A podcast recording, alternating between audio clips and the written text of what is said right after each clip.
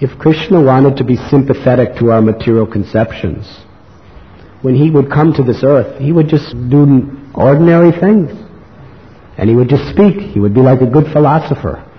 See, I'm nothing special. I'm just an ordinary person, and I'm just speaking nice philosophy. He speaks best philosophy. But then he does things which are wondrous. Not like the mystic yogis today that can, can produce some gold or who can make a dead man rise. What's so big about that? But lift the earth on your nose. Do something like that.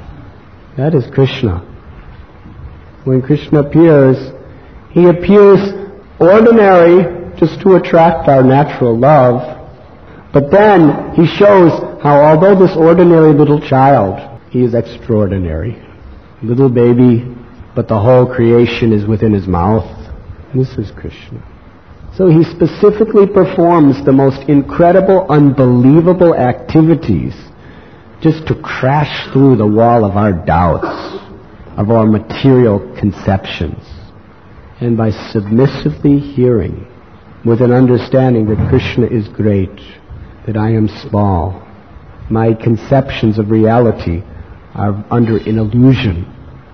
When we hear in this mood regularly, and we adhere to the instructions of Krishna consciousness, even if we may not have realization, if we simply submissively surrender to the Word of God, which is coming through the sadhu and the shastras and the guru.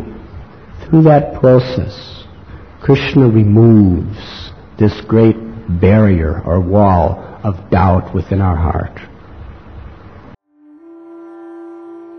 You were listening to Radhanath Swami on devotionalnectar.com.